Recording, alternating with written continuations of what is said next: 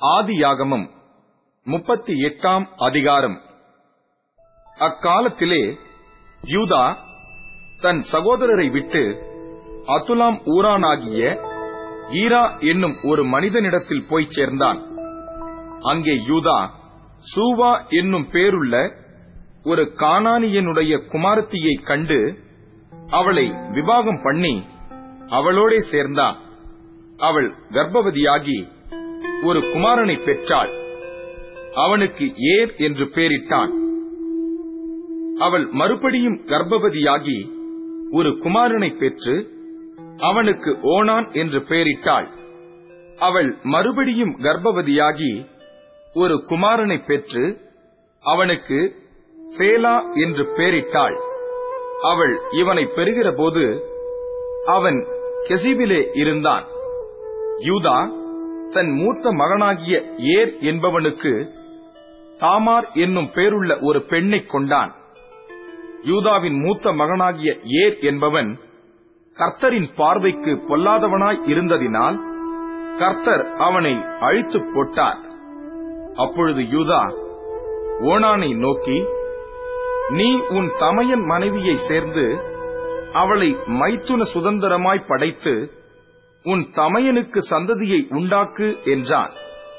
அந்த சந்ததி தன் சந்ததியாய் இராதென்று ஓனான் அறிந்தபடியினாலே அவன் தன் தமையனுடைய மனைவியை சேரும்போது தன் தமையனுக்கு சந்ததி உண்டாகாதபடிக்கு தன் வித்தை தரையிலே விழவிட்டு கெடுத்தான். அவன் செய்தது கர்த்தரின் பார்வைக்கு பொல்லாததாய் இருந்ததினால் அவனையும் அவர் அழித்து போட்டார். அப்பொழுது யூதா தன் குமாரனாகிய சேலாவும் அவன் சகோதரர் செத்தது போல சாவான் என்று அஞ்சி தன் மருமகளாகிய தாமாரை நோக்கி என் குமாரனாகிய சேலா பெரியவனாகும் மட்டும் நீ உன் தகப்பன் வீட்டிலே கைம்பெண்ணாய் தங்கியிரு என்று சொன்னான். அந்தபடியே தாமார் போய் தன் தகப்பன் வீட்டிலே தங்கியிருந்தாள். அநேக நாள் சென்ற பின் சூவாவின் குமாரத்தியாகிய யூதாவின் மனைவி மறித்தாள் யூதாவினுடைய துக்கம் ஆறின பின் அவன் அத்துலாம் ஊரானாகிய தன் சிநேகிதன் ஈராவுடனே திம்னாவிலே தன் ஆடுகளை மயர் கத்திரிக்கிறவர்களிடத்திற்கு போனான்.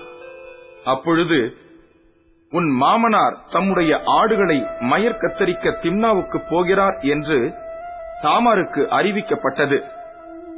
சேலா பெரியவனாகியும் தான் அவனுக்கு மனைவியாக கொடுக்கப்படவில்லை என்று அவள் கண்டபடியால் தன் கைம்பெண்மைக்குரிய வஸ்திரங்களை களைந்து போட்டு முக்காடிட்டு தன்னை மூடிக்கொண்டு திம்னாவுக்கு போகிற வழியில் இருக்கிற நீரூற்றுகளுக்கு முன்பாக உட்கார்ந்தாள் யூதா அவளை கண்டு அவள் தன் முகத்தை மூடியிருந்தபடியால் அவள் ஒரு வேசி என்று நினைத்து அந்த வழியாய் அவளிடத்தில் போய் அவள் தன் மருமகள் என்று அறியாமல் நான் உன்னிடத்தில் சேரும்படி வருவாயா? என்றான். அதற்கு அவள் நீர் என்னிடத்தில் சேரும்படி எனக்கு என்ன தருவீர்? என்றாள். அதற்கு அவன் நான் மந்தையிலிருந்து ஒரு வெள்ளாட்டுக் குட்டியை அனுப்புகிறேன் என்றான். அதற்கு அவள் நீர் அதை அனுப்பும் அளவும் ஒரு அடைமானம் கொடுப்பீரா? என்றாள். அப்பொழுது அவன் நான் உனக்கு அடைமானமாக என்ன கொடுக்க வேண்டும் என்று கேட்டான். அதற்கு அவள் உம்முடைய முத்திரை மோதிரமும் உம்முடைய ஆரமும் உம்முடைய கைக்கோலும் கொடுக்க வேண்டும் என்றாள். அவன் அவைகளை அவளுக்கு கொடுத்து அவளிடத்தில் சேர்ந்தான். அவள் அவனாலே கர்ப்பவதியாகி எழுந்து போய் தன் முக்காட்டை களைந்து தன் கைம்பெண்மைக்குரிய வஸ்திரங்களை உடுத்திக் கொண்டாள். யூதா அந்த ஸ்திரீயின் இடத்தில் இருந்த அடைமானத்தை வாங்கிக் கொண்டு வரும்படி அதுல்லாம் ஊரானாகிய தன் சிநேகிதன் கையிலே ஒரு வெள்ளாட்டுக் குட்டியை கொடுத்து அனுப்பினான். அவன் அவளை காணாமல் அவ்விடத்து மனிதரை நோக்கி வழியண்டை நீருற்றுகள் அருகே இருந்த தாசி எங்கே? என்று கேட்டான். அதற்கு அவர்கள் இங்கே தாசி இல்லை என்றார்கள். அவன் யூதாவினிடத்தில் திரும்பி வந்து அவளை காணோம். அங்கே தாசி இல்லை என்று அவ்விடத்து மனிதரும் சொல்லுகிறார்கள் என்றான். அப்பொழுது யூதா இதோ இந்த ஆட்டுக்குட்டியை அனுப்பினேன். நீ அவளை காணவில்லை. நமக்கு அவகீர்த்தி வராதபடிக்கு அவள் அதை கொண்டு போனால் போகட்டும் என்றான். ஏறக்குறைய மூன்று மாதம் சென்ற பின்பு உன் மருமகளாகிய தாமார் வேசித்தனம் பண்ணினாள். அந்த வேசித்தனத்தினால் கர்ப்பவதியுமானாள் என்று யூதாவுக்கு அறிவிக்கப்பட்டது. அப்பொழுது யூதா அவளை வெளியே கொண்டு வாருங்கள். அவள் சுட்டரிக்கப்பட வேண்டும் என்றான். அவள் வெளியே கொண்டு வரப்பட்டபோது அவள் தன் மாமனிடத்துக்கு அந்த அலைமானத்தை அனுப்பி இந்த பொருட்களை உடையவன் எவனோ அவனாலே நான் கர்ப்பவதியானேன்.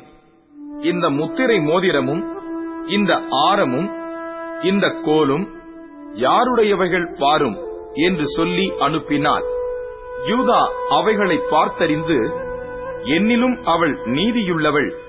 அவளை என் குமாரனாகிய சேலாவுக்கு கொடாமற் போனேனே என்றான். அப்புறம் அவன் அவளை சேரவில்லை. அவளுக்கு பிரசவகாலம் வந்தபோது அவள் கர்ப்பத்தில் இரட்டை பிள்ளைகள் இருந்தன. அவள் பெறுகிறபோது ஒரு பிள்ளை கையை நீட்டினது. அப்பொழுது மறுத்து வச்சு அதன் கையை பிடித்து அதில் சிவப்பு நூலை கட்டி இது முதலாவது வெளிப்பட்டது என்றாள். அது தன் கையை திரும்ப உள்ளே வாங்கிக் கொண்டபோது அதன் சகோதரன் வெளிப்பட்டான். அப்பொழுது அவள் நீ மீறி வந்ததென்ன? இந்த மீறுதல் உன்மேல் நிற்கும் என்றாள். அதனாலே அவனுக்கு பாரேஸ் என்று பெயரிடப்பட்டது. பிற்பாடு கையில் சிவப்பு நூல் கட்டியிருந்த அவனுடைய தம்பி வெளிப்பட்டான். அவனுக்கு சேரா என்று பெயரிடப்பட்டது.